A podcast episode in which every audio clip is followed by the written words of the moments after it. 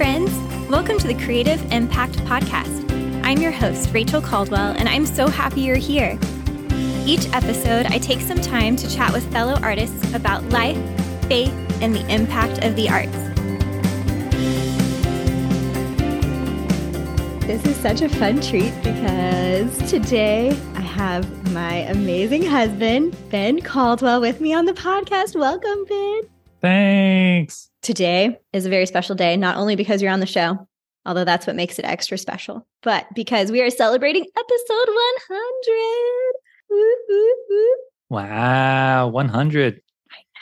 Yes. And for those who have been listening along through these past 99 episodes, you've probably heard me mention that, you know, my husband Ben said he'll come on for episode 100 a few different times. So thank you for sticking to your word, even though it feels like 100 got here a little bit faster than we both thought. Do you feel like it got here faster than we were anticipating? Yes, I I agree with that sentiment. It definitely kind of snuck up on me. I feel like I was at 70 something and then all of a sudden it was like 92. I'm like, oh, got to start planning for this 100th episode. So, yeah, today's going to be really fun. Hopefully, some a little bit of just our story, but also excited to dive into your journey, Ben, and let you share with our listeners just more about kind of where God has brought you through the years and your experiences with dance and with art and how that will apply to to everyone that's listening. So, do you want to just introduce yourself, even though I kind of already did, and share a little bit about what you are currently doing? Well, as Rachel said, my name is Ben Caldwell, and um, I currently work as an attorney for a law firm in downtown Houston, and I work kind of in a area of maritime law. And it really has a zero connection to dance Mhm. or the arts. Right. but yet, I still see you using some of your giftings in what you're doing now. And you still get to be pretty creative with me at home. And you've been my secret weapon in a lot of dance choreography over the past several years. So I appreciate you still utilizing those dance muscles here and there as needed. So, but yeah, we're going to kind of go back a little bit to talk about your story and kind of how God's woven it together over the years. So, maybe do we want to go back to kind of your early days of dance and how you first got into dance and theater and kind of that early journey with creativity, I guess. Sure. So I think, well, first, I think I'd say that, you know, I think the only reason that I am qualified to be on this podcast at all is because I'm married to the amazing Rachel Caldwell. Aww. I think other than that, I uh, really don't feel qualified to be here at all. But I disagree, but that's I did promise that I would come on episode 100. I think my original hope was I thought, you know, by the time we get to episode 100, I'll have thought of something profound and deep and meaningful to share. So, sort of that did happen because we are at episode 100. Unfortunately, uh, I have not come up with anything profound or deep to share, but yet we are pressing forward. we are pressing So- forward. and yes, I feel like you may surprise yourself. So we'll see how it goes. All right. But uh, so I suppose, yes, I'm not dancing now, but I did dance for a number of years. I think I started dancing. I was actually talking to Cheryl Cutlip about this. I think it must have been somewhere around 1999 or maybe the year 2000 nice. that I first took a dance class. And I think then going to the very other end, the last time I performed in a show and the last time I was regularly involved with dance as a teacher was in 2015.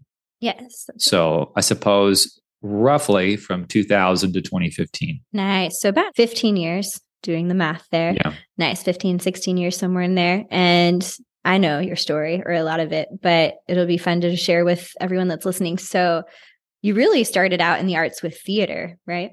Yeah, uh, in high school, I really enjoyed theater and drama, and I was involved as I could be in doing those types of things.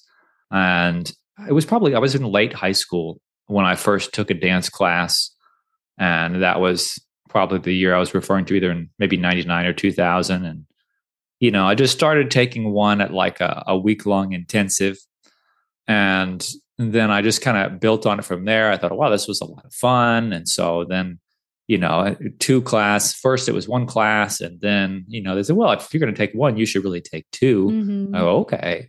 And you know, before I knew it, I was there like three to four nights a week, and then I graduated high school when I was didn't want to give up dancing at the studio. So then I was going to college during the day, and I drive straight from college to the dance studio Nice. and do that, you know, pretty much every day of the week. Oh, cool. But that was probably how I got started back in the earlier days. hmm Yeah. And then, so in college, you were a theater major and kind of pursuing that degree. Then also, like you said, doing dance in the evenings and everything, and still kind of keeping up with training. And then, do you want to just give us kind of an overview of post college, what you led into after that? Yeah.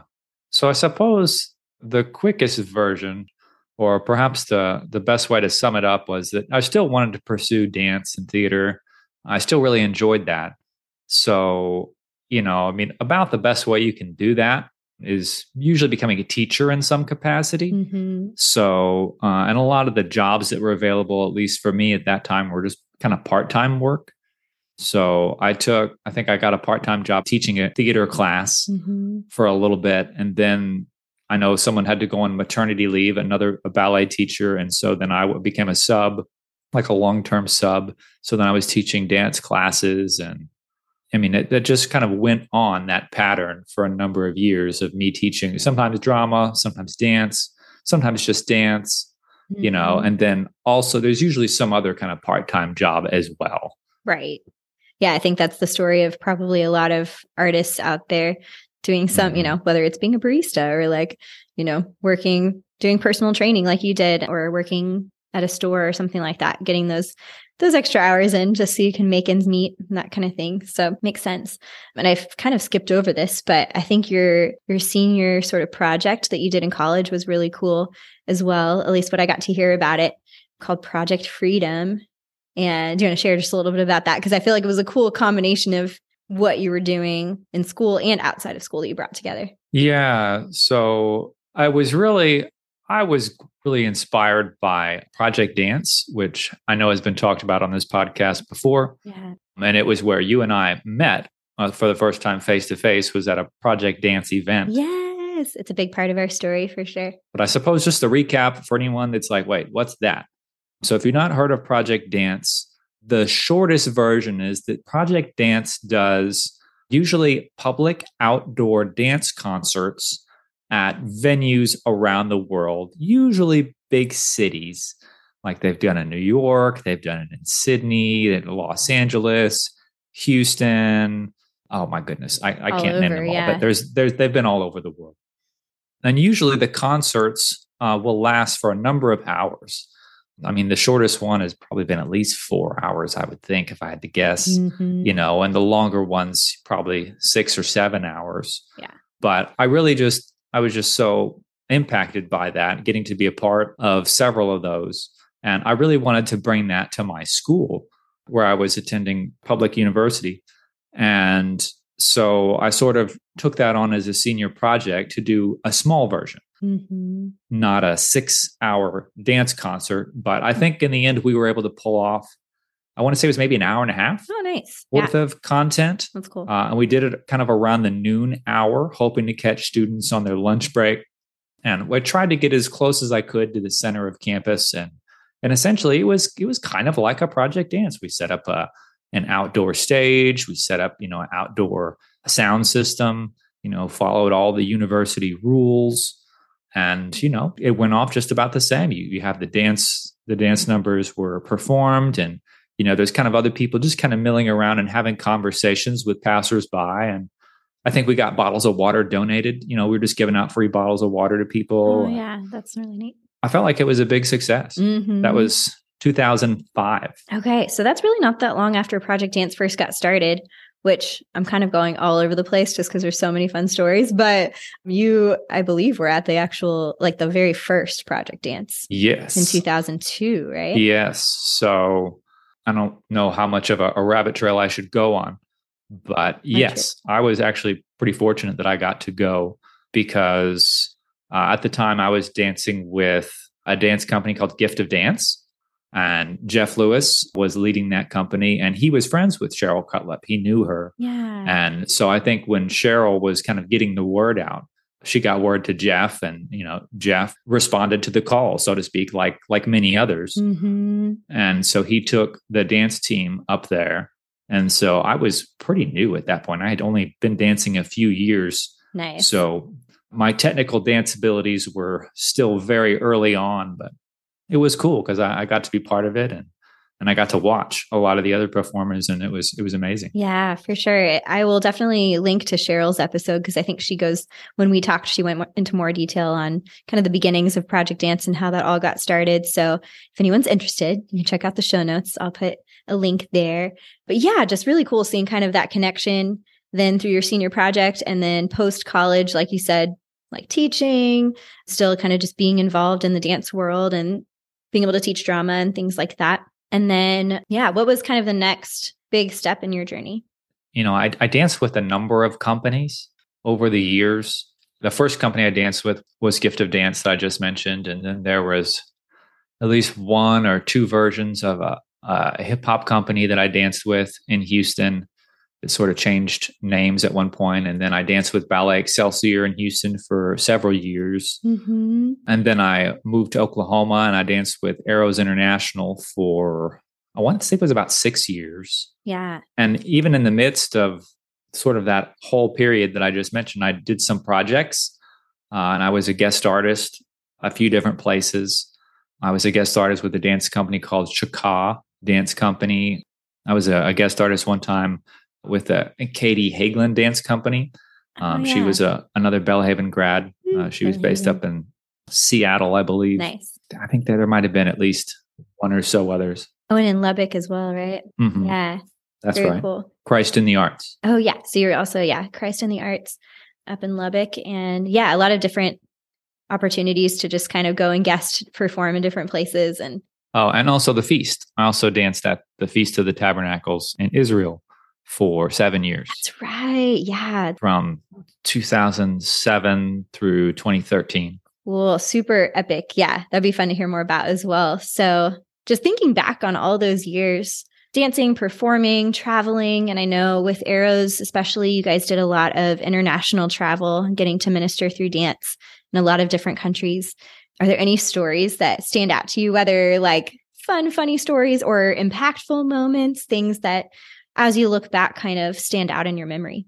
So just kind of stepping back because now I mean I've I've sort of been out of dancing full time for like something like 8 years Yeah, that's hard to believe. now yeah. so some time has now gone by you know and and it's interesting to look back to a degree and to think which memories really stick with you you know i mean uh, i don't know who all will be listening but um, if there's any you know dancers that are in the midst of you know you've started dancing or you're pressing hard into it just working to become better and better or even other artists who are are just you know following the dream you know just pressing hard after it Mhm. i feel like even myself as a, a dancer when i first started you know like you have goals and dreams like oh man i hope i get to to reach this level of technical skill or, or there's probably some people that do oh man i want to travel and perform all over the world Right. and I probably did think that, uh, at least to some degree. You know, I thought that was exciting. And I think so, just recapping, like, I think I didn't actually write them out. I wrote them out at some point a number of years ago, and I'm just going off of memory. So my disclaimer is that this might be inaccurate, but I think I did something along the lines of I think I've been to something like 14 different countries. Hmm. And I think I've been on something like 23 short term mission trips. Wow. Yeah. Most of them are dance related. Some of them were were not dance related mission trips. They were just mission trips where you go and just evangelize essentially. Right. Right. But if I if I look at all that, 23 different trips, 14 different countries, span of 15 years, like what what stands out? And you know there's oh gosh, it's it's hard it's hard to choose Mm-hmm. because I mean you get you get really a blend. You get some memories that make you laugh and make you smile, and then you know there are some that are that are more serious. You know, more uh, more heartwarming or even heartbreaking Mm, sometimes Yeah, with that many experiences. for sure. One of the ones that that kind of stands out. So this was during one of the mission trips with Arrows International that we mentioned a minute ago. We were, gosh, I hope I'm getting the locations right. We did a number of trips and they kind of blend together Right. to a degree. Starts kind of mixing So in I'm your like, brain. yeah. oh gosh, I might have the country wrong. But I feel pretty certain we were coming back from Central America. We were flying back home, and man, everybody was excited because like a bunch of the people in our group got bumped up to first class. Like, you know, missionaries, we don't you don't normally fly first class. Right. That's just not that's just not it wouldn't look good on the fundraising letter. Right. You know, it's I need It's- an extra couple hundred dollars so I could fly first Right. class. thing. yeah, no, it doesn't happen. So we all got bumped up to first class, Mm. or a bunch of us did. And so that was it was fantastic, you know, like living it up. Mhm. So, but it was a it was a two leg flight. So first leg, we got bumped up to first class, and our layover was in Houston. And uh, although that's that's where we live now, that wasn't where I was living at the time. right. At the time we were we had to get back to Oklahoma. So we have our layover in Houston. It was supposed to be, I don't know, something like three hours, you know? Yeah. And not long after we got back in Houston, oh, I think everybody was in high spirits. We went to like have a nice sit down meal, you know, Mm. not like the the rush through, stand in line, grab a sandwich in a plastic bin, and then run to your gate. Yeah. Not that. We've done that. Yeah. But we'd go sit down in a restaurant, order off of a menu, you know, feel very civilized for a little while. So we did all that, you know, and then somewhere after the meal, we're like realizing that our second flight, it was like not just like delayed, but canceled. oh no. Like it it was gone. Ah. Our flight was no longer there. So that created an issue. So some of our the people on our team, they had to leave Oklahoma on a connecting flight to go back to their wherever their home was. Mhm. So the problem was if we didn't get a flight now, they were going to miss their second flight. Several people were. And so, you know, then became the plan, well, well what do we do? What options do we have? You know, and I think we did all the usual stuff. You know, they, they went and talked to the people at the customer service desk and Mhm. tried to see what the options were. And what happened at the end was I think Jeff finally found that he was able to rent a van in order to take back the dancers that had connecting flights. Gotcha. So like, okay, so he'll rent a van and drive home. And that's a that's a solid seven, eight hour drive if things go well. Yeah. There was another problem, right? Do you think it's already challenging enough? The van, they couldn't get a one-way rental. It had to be a round trip Oh no. van rental. Wow. And our next the next flight for most of us was going to be the next day.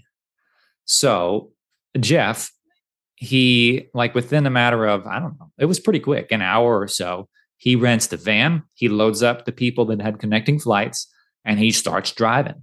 And he drives the whole eight, you know, ish hours all the way back to Oklahoma City. He drops them all off. He probably took a like a 45 minute nap. I can't remember exactly. It wasn't much. It was not like very much rest at all. And he turned around and drove all the way back to Houston, Wow. you know, and the rest of us, the rest of us got some sleep. I think we ended up actually going to my parents' house. I think I called my parents like in the middle of the night and said, uh, Can I bring a bunch of dancers to your house? I have nowhere to go. Right. And so my parents came and picked up a group of us. We slept at my parents' house. Then they brought us back again for our flight the next day. And then Jeff arrives, you mm-hmm. know, and, and he's done like 16 hours of driving. He's only gotten a little bit of sleep. And we're all back at the gate again. So, like, here we are. We're back where we started with a few less people, yeah. all waiting at the gate at this airport. And man, they were having problems. Like, they were having more problems. Oh, and. Jeff was so tired, and we were all kind of tired, but we were just loopy. yeah. Like we were just laughing and laughing and laughing, sitting at this airport gate. Like, and we were just laughing because they kept having problems Mhm. and just laughing at the announcements. And we were getting so loud that people nearby us like would look offended and get up and leave. Oh, Like, you know how there's like not much seating? Like, Yeah. people would go and sit far away from us because we just kept laughing and laughing. I understand that feeling though, where you're just past that tired point where you're just totally loopy. Yep. That memory stands out. You know, it's like, it's not even a ministry memory, but it's just one of the things that happens, you know? Yep. Exactly. Doing Real these life. trips. hmm Were there any other funny moments that stand out? So when I was performing with Shaka Dance Company in Japan, I actually have several memories from some of those trips. I, I want to say I performed with them in Japan twice. Yeah. And there was a few different a few different memories. So like I remember let me put it this way. So dancers a lot of times, you know, they're they're very passionate. They're they're like hardcore. You know, the dancers would be like especially on a mission trip, you know, they have great attitudes usually. Like it's yes, we're here to minister, we're going to perform, you Mhm. know, and like, well, what if we don't have a lot of people come and watch? Well, that's okay. You know, what do the dancers sometimes say? Oh, we'd perform if there's one person. Right. Well, we had a show with one person. Oh wow. Yeah. we were in Tokyo, which is massive, and we were performing in a coffee shop, which is a it was a small venue. It was like an underground, like you had to go from street level downstairs hmm to get to this little coffee shop. And we had tried to advertise and tried to get people to come, and yeah, one person. Oh no. And I still remember that performance because it was a small space and there was there was no like wings or exits or anything. Like it Mm. was tight. Like the place where we were using as our little sort of changing area was this it had a like the the little coffee shop had a tiny loft and it had this narrow staircase and it was like steep steps Mhm. like this staircase wouldn't have passed any ADA evaluation. Like it was, it was terrible. And that was where we would go. So as soon as you finish your number, you go to the little narrow staircase with the steep steps and you kind of shuffle your way up there, high Mhm. step in it. Mhm. And then you, and the, the loft was so low, you couldn't even stand up straight. So you had to crouch over Oh to like change into your next costume. That does sound memorable. But the thing that I remember the most was there was one scene where it was a it was a pot of do, it was a partnering number, and I did like a basket carry. So I'm holding my partner, you know, in my arms, one arm around her back, one under her knees, essentially, Mhm. holding her in in the basket carry, and I walk off stage. Well, the problem was the off stage in this case is up that staircase, and it was really narrow. Oh, So no. I just remember like carrying her up to this staircase, like, here we go.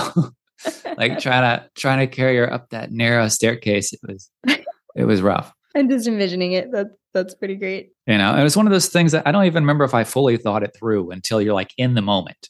You're like going through the dance, you're doing all the emotions, and you're like, oh, staircase. Oh, yeah. Just cross that bridge when you get there, kind of thing. And I remember another story.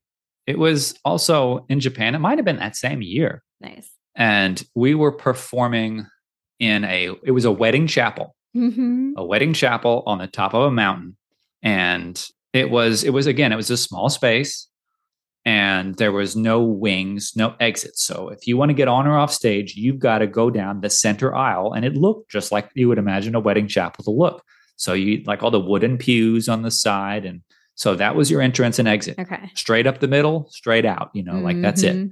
you can't get on or off any other way. So I think we were low tech at the time. I mean, probably even had somebody back there with a CD player. You know, you put the CD in the thing and they skip to the right track, Uh-huh. you know, as all the dancers get set. And I remember the wedding venue, it, it wasn't large, but like I said, there was there was no space for changing room. So what they had done was they had put up tents in the yard, the front yard, like, you know, Mhm. of the church essentially and so we would run out there you run down the aisle you run down the steps and you run to the tent Mhm. you know i had, I, had i think i had my own little tent i think i was the only guy in the show nice. uh, you know and i run out to the tent and do my little change and then run back you know the thing that struck me was it's just the odd stuff you know because we would do these emotionally intense pieces trying to show either the crucifixion or god's love for the church. It was weighty emotional stuff. It required a lot of acting. You know you're really trying to get into the character in the moment and tell the story. And so you in the music it was dramatic instrumental music. And so you, you're kind of feeling that and you're in character. And then you run off stage. And this wedding chapel, they had piped in music and it was off in the chapel so that we could do ours, Yeah. but it was still being played out in the yard. okay. So when I'm in that little tent, hunched over, changing, you can hear this uh, piped in music. And it was, I just remember it was some sort of really like kind of gravelly jazz version of the bare necessities, like from the Jungle Book. So I'm like in there, like almost on the verge of tears, acting through this. And then I run out to change, and it's like the bare necessities, the simple bare necessities. Yeah. And it was very jarring. It's Yeah. like, wow, this is very strange It's quite the contrast. when those moments in your life happen, you're like, how did I end up here? Right. Like, this is really strange. Oh, that's hilarious. Yes. And this was not international, but I do remember some sort of story with when you were performing the Christmas Carol or a Christmas Carol with Ballet Excelsior. Some creative choices that you made. That was pretty early on. I had really just started dancing, and I kind of feel like part of the reason I was recruited, I think, into Ballet Excelsior was partly for that show, Ah, okay. or maybe it was more than that. But anyway, it happened around that same time, and I think that. And as part of the conversation is, hey, you should come. You should come visit our studio. I think they also talked about that show. Yeah. we have the show coming up and i think it was the it was the christmas carol story and it was in ballet form and i didn't have a named character at any point in the show i think i was just kind of supportive roles here and there and hmm but most of my stuff was all in the first act you know and it's a it's a pretty sizable story if you're familiar with it from a tv version or the a ballet version Right. and so during most of the second act i was just like back in the dressing room you know, and and that's fine. But the, the issue was that there was a bunch of stuff in there. Like somebody had left like this full on theater makeup kit in there, and because I remember I had I had been going to theater school. I think I was in college at this time yeah. for theater, and so the very stuff that was in there was the stuff that I was learning how to use in college. Right. Like they right as part of the theater education, it was how to do stuff like glue on facial hair Uh-huh. right? How to do all the theater makeup. So I had learned all that. And like there were these awesome, like glue on beards in there. And I thought, well, the only reason I had to go on stage was for the bow. Like that was it. No more dancing. It was just hang around, go out on stage and bow at the end. So I thought, well, let me just, uh, you know, I just kind of dug in that makeup kit. And so I, I started just gluing on different facial hair, whatever I could find. and I tried to change it every show. I was just hoping that there would be one person out in the audience paying just enough attention to be like, wait a minute. Who who was that guy? I don't remember seeing him in the show. just a random character bowing. the best one, I think I had something along the lines of like it looked kind of like a full-on Amish beard Mhm. and like a big top hat that you know, something. That's So that was a lot of fun. Yes. I can definitely picture it. That's amazing. It's like a lot of these moments. In some ways, I wish I could be like a fly on the wall, like go back and see them happening in real time because they do sound pretty awesome, pretty hilarious. I once kicked a cameraman in Jerusalem while swinging from a trapeze. Whoa. Okay. Tell us more. Tell us more. so the trapeze section of this performance was it was me and another guy who was about my same build same Mhm. height same weight that way we'd balance each other and so we each had an elbow hooked on a trapeze and the trapeze had a swivel on top so that it would spin and so he and i would would get up a little momentum and then run essentially but i mean a trapeze is not wide so we're just spinning around really fast Mhm. and, you know, at the feast, it's usually televised. There's usually camera people around. Yeah. And there's usually more than one. I think they usually have a big boom arm that moves around here and there, but they also have some people with floor cameras. You know, you know, Mhm. it's the guy standing there with either the camera he's holding or maybe one on his shoulder. And, um, you know, I was spinning around. So I just remember at one point I thought I felt something hit my foot. It's like, wait, did I did I just hit something? But it was only just for a moment Yeah. you know, and we were we had a lot of momentum. Me and the other guy that were on the trapeze, we were moving fast. But it was later on, later that night, when somebody had pulled up the video, you know, and all the performers are gathered around to try and watch the recording Mhm. of what happened. You can see there's like a camera guy, and he's getting closer to where we were, and he's getting closer. He keeps leaning in, Oh, like, no. and we're spinning around. I'm like, But then at one point, you just see him like jerk backwards, you know, and he like staggers and he, Oh, no. he didn't fall, thankfully. But I'm, I'm pretty sure I, I kicked him. I think I kicked the camera. Oopsies. Yeah, it's just kind of crazy. Some of the moments that stand out and stick with us over the years. And I think, especially when you're doing something like you did, where you're doing so much travel and kind of finding yourself in these interesting scenarios, like you said, you're kind of like, whoa, how did I end up here? This is kind of crazy, but also just fun to be able to laugh and, you know, think back at the memories. Maybe we can kind of shift into experiences that you had during that season doing dance ministry that you either like saw God move in a powerful way or felt God provide in a special way, those kind of things. Are there any stories of that that nature that stand out to you? I wish I could remember them better because I feel like there's a lot more stories from the groups that I was with Mm-hmm. than even I can recall. You know, I know that there were stories from mission trips where people people that had maybe come to a service that we were dancing at that they would say they got there. I think there were some people that said they got healed. Yeah. I just can't remember the details of it. I feel like because I don't think it was me. Like I don't think I was the person that was praying for someone when it happened, but I think it was someone on our team. Mm-hmm. I remember another story. We were we did a performance at a park, and one of the testimonies. Usually, what we would do is this with arrows specifically, but other groups that I ministered with would do things that were sort of similar. Was you would do the performance, and then after it was over, if there were people still out there, you would go and talk with them. Mm-hmm. And you know, if they were if they were willing, you know, you could have a conversation about faith and and just kind of we could share our testimonies. But I remember there was one person that someone in our group talked to, and he said, You know, I came to the park today, and actually today I left the house because I was leaving my wife. Mm-hmm. And I thought I would just, I'll just go to the park. And then he came to the park and he saw the show and the Christ centered message. And after the people from our group talked to him, and he went back. Wow. You know, it, it changed, it changed what he was going to do. Wow. Seeing the show and I think his encounter with the Holy Spirit. Mm-hmm. That's super powerful and faith building too. I remember there was another performance that we did in a number of years ago in Asia. And we did a performance for another group of dancers. And after the performance was over, there was the, the leader of the other dance team. His response, he says, when I watched your performance, and then he kind of held his hands together and then he opened them up. And he said, My heart opened Whoa. that was how he described his response. And I- I think he was speaking through a translator, Yeah. but that was cool to hear that. That's super cool. Yeah.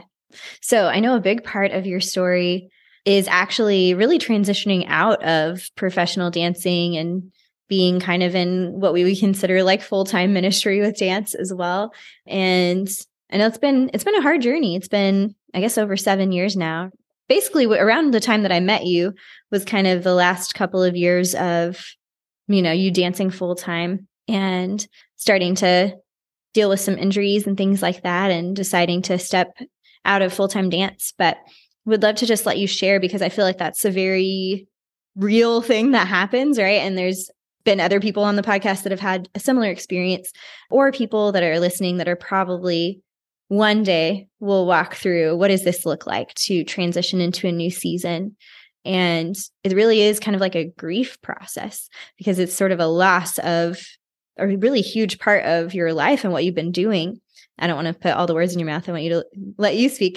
but basically, yeah, I'd just love to kind of turn it over to you and just hear whatever you want to share about what did that transition look like for you and maybe what are some things that you've processed now as you look back now that we've come, you know, a good number of years post transition, I suppose. So, I mean, we kind of already laid some of the groundwork as far as the timeline, but, you know, it's really been about, like we said, about seven or eight years now that I've been out of sort of the dance community. And, you know, when I, when I stopped dancing, it wasn't because I really wanted to. I kind of felt like I had to. And I also felt like, felt like the Lord was calling me out of it. Mm, But I felt like the bottom line is that I didn't want to go. yeah, yeah. You know, I didn't I didn't want to go. Like I was being called to leave on a trip that I didn't want to take. So, you know, just as, you know, recently you and I were both at Project Dance Houston mm-hmm. and I got to catch up with some people that I used to dance with years ago. And it was a number of different people that I would chat with, but usually I got the same question at some point in the conversation. And the question was, are you still dancing? Because they mm-hmm. they haven't caught up with me in a long time. And so they don't know. And my answer, I felt like my answer kind of shifted. It was always the same, but I just never knew how to capture it. Like, how do I say this? Mm-hmm. You know, obviously the answer is no, I'm not dancing. And then say, oh, well, why? Well, what are you doing now? All the natural questions. And I say, well, now I'm an attorney. Oh, well, you know, do you like that? And and the answer is the answer is yes, I enjoy what I'm doing, but it's also it's complicated. Yeah. Because this wasn't it wasn't my first choice. Mm-hmm. You know, my first choice, if we if we rewind and wipe the dust off of it, and let's pull out Ben's plan for Ben's life, mm-hmm. you know, all covered in dust now.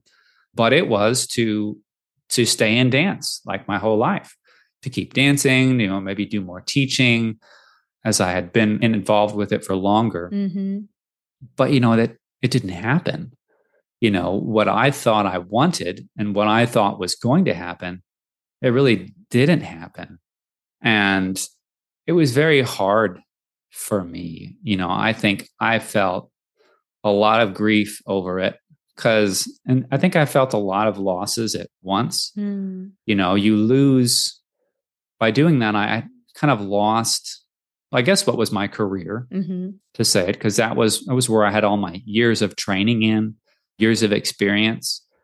But I mean, there's also the Christian dance world is is a kind of a small, tight knit community, mm-hmm. generally speaking. Yeah, it's kind of like a family. It's growing. It's bigger than it used to be. Yeah, but most of the people know most of the other people. Mm-hmm and and I've been around in the community long enough that I felt like I knew a lot of people and a lot of people that knew who I was and they knew that I danced and you know I think I took a measure of satisfaction in that of being known. Mm-hmm. I think I felt to a degree respected because I had taught, you know, and I had performed at a lot of places. Yeah, that makes sense. And you know, I had become accustomed to that. And I don't think I even knew how accustomed I was to it. Mm-hmm. But it was, it had become just kind of a staple in my life. You know, I mean, I was, like I said, working a lot of part time jobs. I wasn't making a lot of money. I was in it for what I thought was the ministry element. And then also, I guess, just for the joy of doing artistry, doing something that you love. Yeah, for sure. And so when it stopped, I think it was much harder for me than than I thought. So I mean, I think the grief that I was feeling was partially the loss of, you know, the the career, the sort of the loss of the network of people where they know you and you know whatever reputation and respect I felt like I had built up over the years mm-hmm. of sort of faithfully working and serve all of that sort of went away. Mm-hmm. So when I moved basically from the from dancing into the legal field, it felt like a big loss because the community that I had been working with, I lost all of that. All the people that knew me and, and valued all the things I had done, all of them were sort of gone then because the people in the new area where I was at, they didn't know what I had done.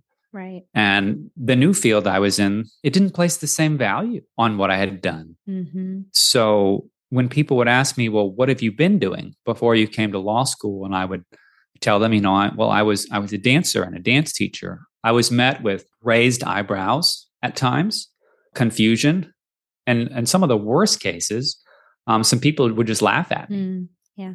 They didn't take it seriously. I just felt like all the years of work that I had put in were just kind of washed away. Everything I worked for felt gone. Mm. And I think that was really hard. Yeah. The analogy that I kept thinking of would be imagining like if your career was, say, a, a boat and you're building your boat and then you started off on a trip, like kind of sailing across the ocean. And, you know, you get halfway across and your boat falls apart, just falls to pieces. Mm. And you cling to the little wreckage and you float all the way back, all the miles back that you've already crossed. Now you're going the other direction, all the way back to land. And then you pick up the pieces and you start all over. Mm. That was how it felt. Because I ended up, I mean, I went back to the same school I had been at like 12 years previous, Yeah, that's true. starting all over. hmm Wow. Yeah. Thank you for sharing because I know that's it's a hard spot to be in when, when there's so much shifting at the same time and so many different losses, like you said. And I think something that is kind of interesting in church culture or kind of the Christian culture is there's sort of this sense of like that if someone is a pastor in full time ministry of some kind, that it sort of feels like that is of higher value than just even I'm saying just, but than being in kind of a marketplace career, I guess you could say, like, you know, an attorney or an accountant or even just a teacher or I keep using the word just, but you know what I'm saying? Like just having a what we would consider a quote unquote regular job versus like a full on ministry kind of lifestyle. I think it's easy. We kind of can put that full time ministry on like a higher level for some reason. And I guess it, it makes sense in a way because we're we're saying, oh, these people are like giving their lives to to serve God and you know sacrificing a lot of things like you said probably not making as much money or maybe not as many quote unquote securities that we would want in our typical american culture and that kind of thing.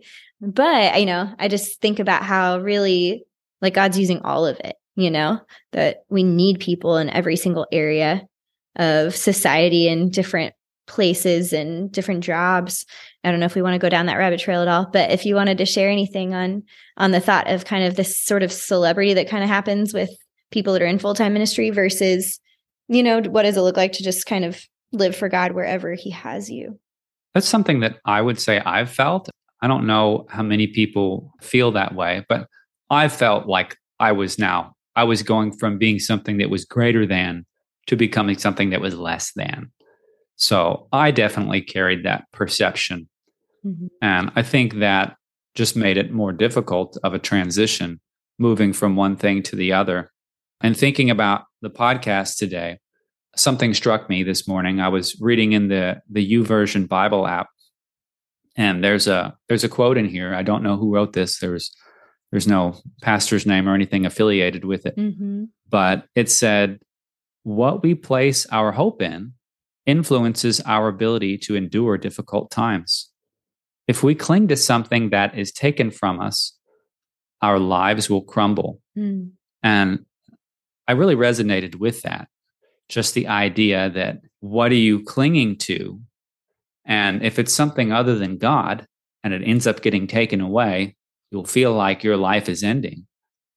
And I think that was really how I felt. You know, I think I was really clinging to dance and I was also clinging to the sort of level of respect that I at least felt like I had garnered over Mhm. the years and to the achievements I thought I had made. So that when all those were taken away and all those were made meaningless in my own life, in my own circle, they had effectively become meaningless and valueless. You know, I felt like my life had crumbled Mhm. to a degree. And it's something that it's really taken years, I think, for me to have more peace with it. Yeah. And grief is is such an it's such a long road and it's such a curving road. It, it doesn't feel like direct. There's no way to really rush through it. You just kind of mm-hmm. stumble along and you just keep moving forward. And I don't know, somewhere along the line, I think there's a shift. There was for me. I, I think there probably is for other people in their own grief journeys. Mhm. But there's kind of a shift of, I don't know, it feels like a fork in the road. Like I've been going all this way. I could, on one hand, I could choose to keep thinking about this, to keep missing uh, what I used to do, to keep missing how I, I used to do ministry or all the feelings that I used to have, all those, you know, the good times, missing those and mourning them. or I could choose to look for what good is happening now or what good there might be in store for me in the future. Mm. And I think at some point, that's kind of how it felt in my heart, like almost like God saying to me, like, well, if you want, you can sit, you can sort of sit with this sadness and you can look backwards at these hurts and focus on them. hmm Or you can come be with me, you know, and I can show you what good things I have in store. Or God could say, like, I've got a good plan. Would you like to see it? Mm. Well, then come on. Go ahead and leave that other thing right there and come with me. Wow. And I think at some point, that was a choice I felt like I still, I think it's an ongoing choice. You sometimes have to remake that choice every day. Yeah. But you're like, what was more important? What was it that I loved about dancing? You know, I think it was connecting with God through dance. Yeah. I think that was the highest element of it. And my ability to connect with God hasn't changed. God's still right there. He still wants to connect with me every day. hmm Now, just because I can't dance in the way I did doesn't mean I can't connect with God. Yeah. And good. so at some point, it's like, grief, we've spent a good amount of time together. I'm going to leave you here. I'm going to go hang out with Jesus because I want to be with him. Mm. And I want to hear about the good things he has for my life. I want to hear about the good things, the good works he's doing right now. Yeah. And I don't know what that looks like. It certainly doesn't look the way that it did, but I think it just becomes that choice. When you get to the point where you can see that there is good still happening hmm and that God still has a good plan for you, and when you value that more than the pain, hmm you're like, I want to be with Jesus more than I want to cling to this old sort of dead thing. Yeah. You know, because that's kind of what it was. You know, it was kind of a dream, hmm you know, and it, and it died. Yeah. It did. I think it was a dream. and died. It did die. Yeah. You know, so you can cling to that little corpse dream. But the thing about corpse dreams is kind of like corpses in real life. You can't cling to them forever. hmm you have to let them go. They just they just decompose. It's just the way life is. Yeah. and it's kind of that way with dreams too. At some point you've got to lay it to rest. I mean i think it's still a bit of a journey. I still have days when it's harder hmm but i have more and more peace about it Yeah. and i'm excited you know because because you can still have just as great of a relationship with god doing any profession hmm so in my case, it was, I felt it really strongly through dance, but my relationship with God doesn't have to be less because I'm not dancing. I could be doing some other job and could have an even stronger relationship with God. Yeah. That he meets us there Mhm. and is like, I'm here. I'm still with you, you know, even whether we're in the dance studio or we're in an office, you know, that he's still there. So I don't know. I hope that that's encouraging to someone. Yeah. It's really been a journey for both of us. You know, it's kind of interesting because I sort of entered, you know, joined your story and came into the story, like I said, towards the end of that season of just like hardcore dance Mhm. ministry. But I'm really grateful. I'm like gonna get teary, but I'm really grateful that we've been able to to walk it together, you know. And um proud of you. And I'm grateful for, you know, the goodness of God and that He's continuing to to, you know, stay with us and to guide us and take us to the next next step, whatever that is. And thankful for the ability to just be able to be by each other's sides through this and grateful that you know you've been such a a support for me through you know all the years of directing and also starting this podcast and all of those different journeys that I think it's really it's kind of a beautiful thing about marriage to be able to to walk with each other through these changing seasons and to grow together grow as people grow in our walk with God and then also grow closer together through through the hard things and through the beautiful and good things you know. Been hard but it's been good. Yeah, it has, you know, and it's kind of interesting timing that sort of my dancing ended almost right after we we got married and in some ways it feels sad because, you know, our our dancing didn't overlap for longer. mm-hmm. But, you know, on, on another way of looking at it, like that this journey of leaving dance has been so hard. and the Lord has walked with me through it. But you know, I I really don't know how I would have made it through this sort of this journey without you. Mm. You know, I mean, it's just been it's it's been very hard. It was very hard for me, and you know, I felt like we just walked through it together. Yeah. And I don't, I don't, I don't know how I would have made it without you. Mm, well, I'm so glad, glad we could be together and grateful, like I said, just for God holding us through it all. I feel like we might need to do another episode that's all about our story and like our journey together because we didn't really even get into that a whole lot. But yeah, but it's been a lot of fun, even in the midst of the the ups and downs and you know grief for both of us in different ways. We do have a lot of fun together too. so it's been good. Um, we were kind of joking, getting ready for this about if someone were to film our lives like a reality show and you kind of follow us around with a camera at home, like y'all don't even know. But our life is pretty full, even though, you know, Ben may not be officially dancing or, you know, doing those things. We're like constantly singing, re lyricing songs, doing silly stuff, being creative. And I love that about, about our life together and getting to just kind of have fun, be silly, be goofy, and be creative together. So I feel like I wanted to talk about that a lot, but we'll just have to maybe save it. Mm-hmm. It'll be good. we'll see. Maybe just for a little tiny something fun.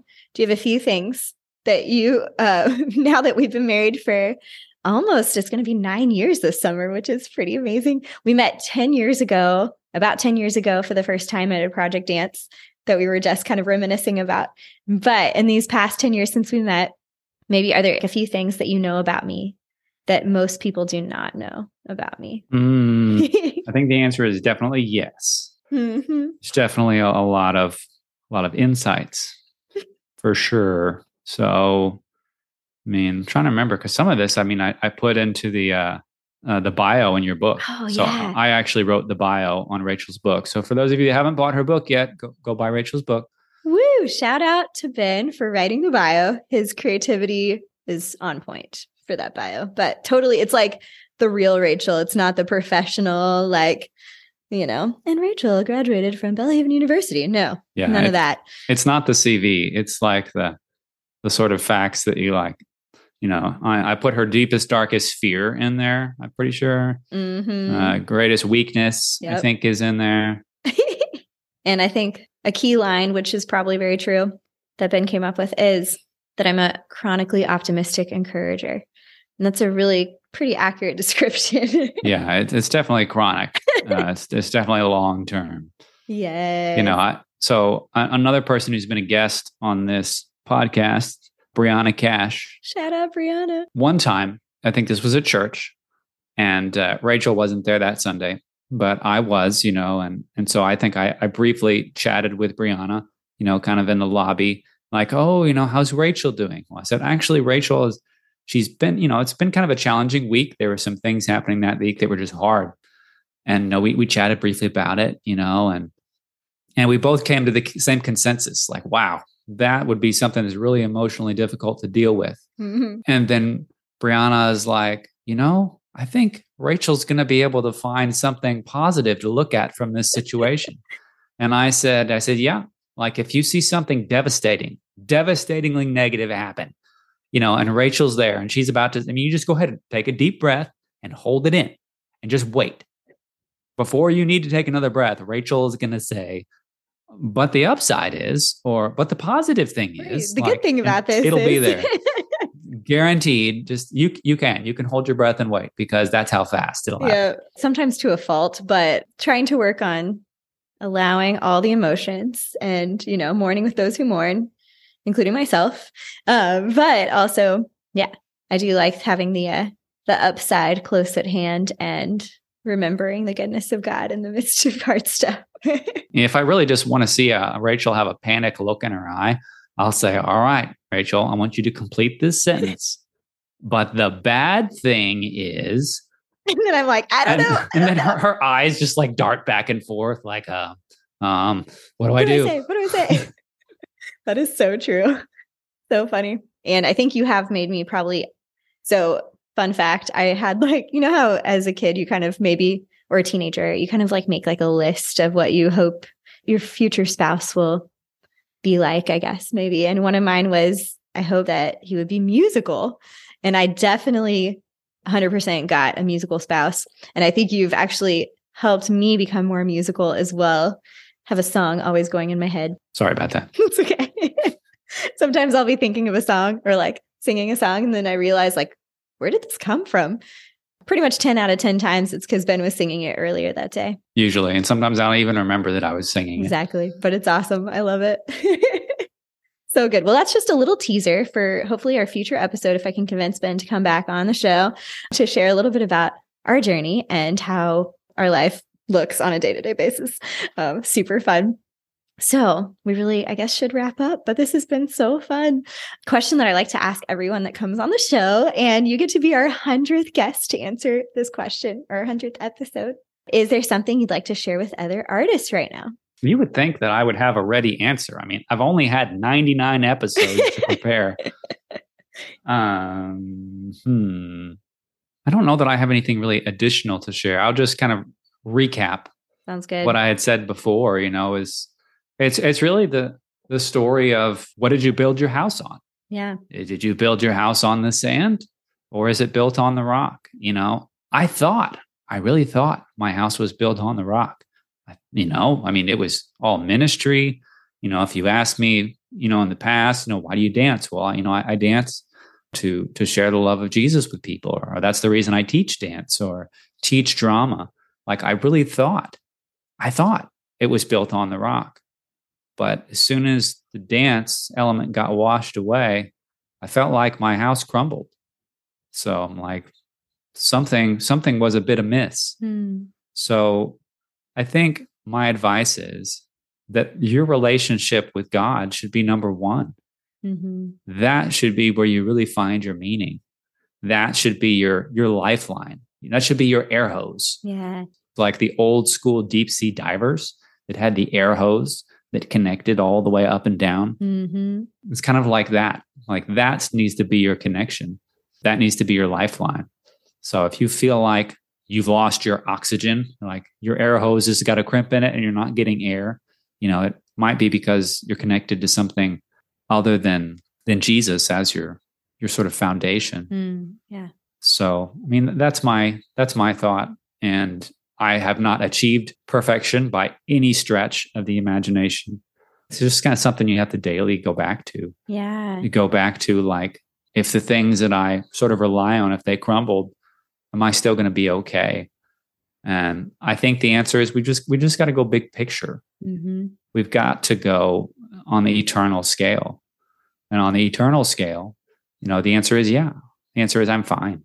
Mm-hmm. You know, if the house that I'm living isn't here, or if even if the people that I love sharing life with, if they're not here, mm-hmm. are you still going to be okay?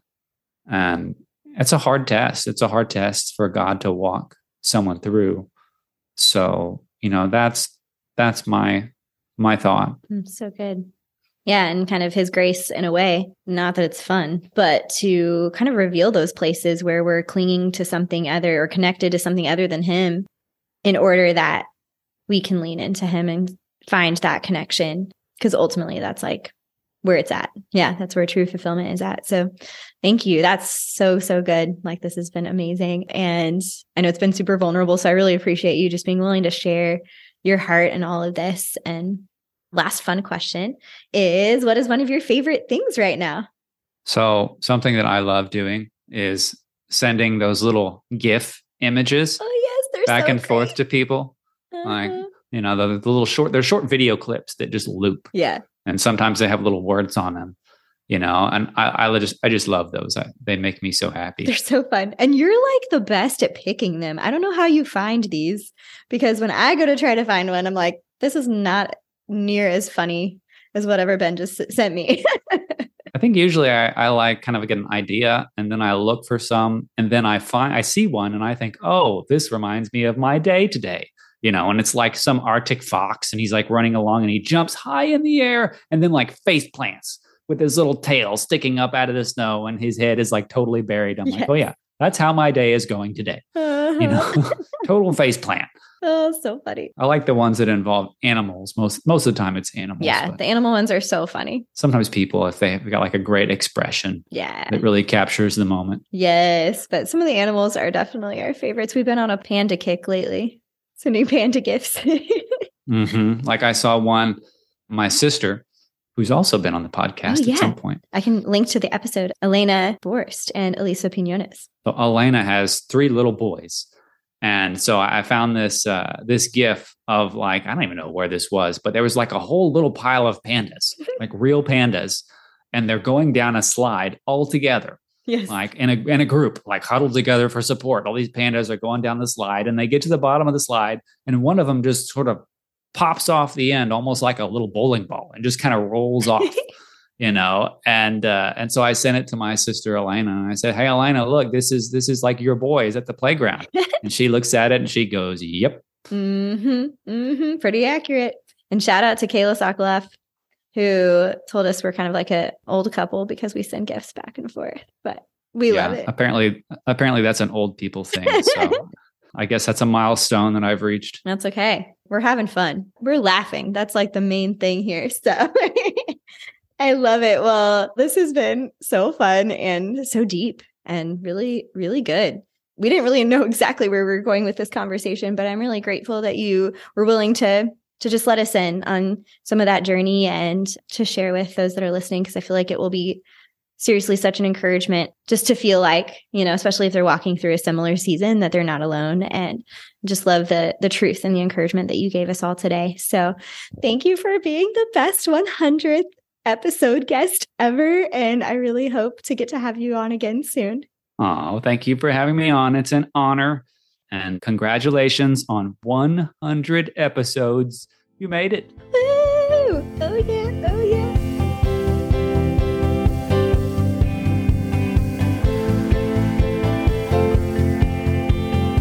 Thank you guys all so much again for joining us today. And a special thanks to Ben for coming on the podcast for our 100th episode. You can find all the links, the full show notes, and additional resources on our website, creativeimpactpodcast.com.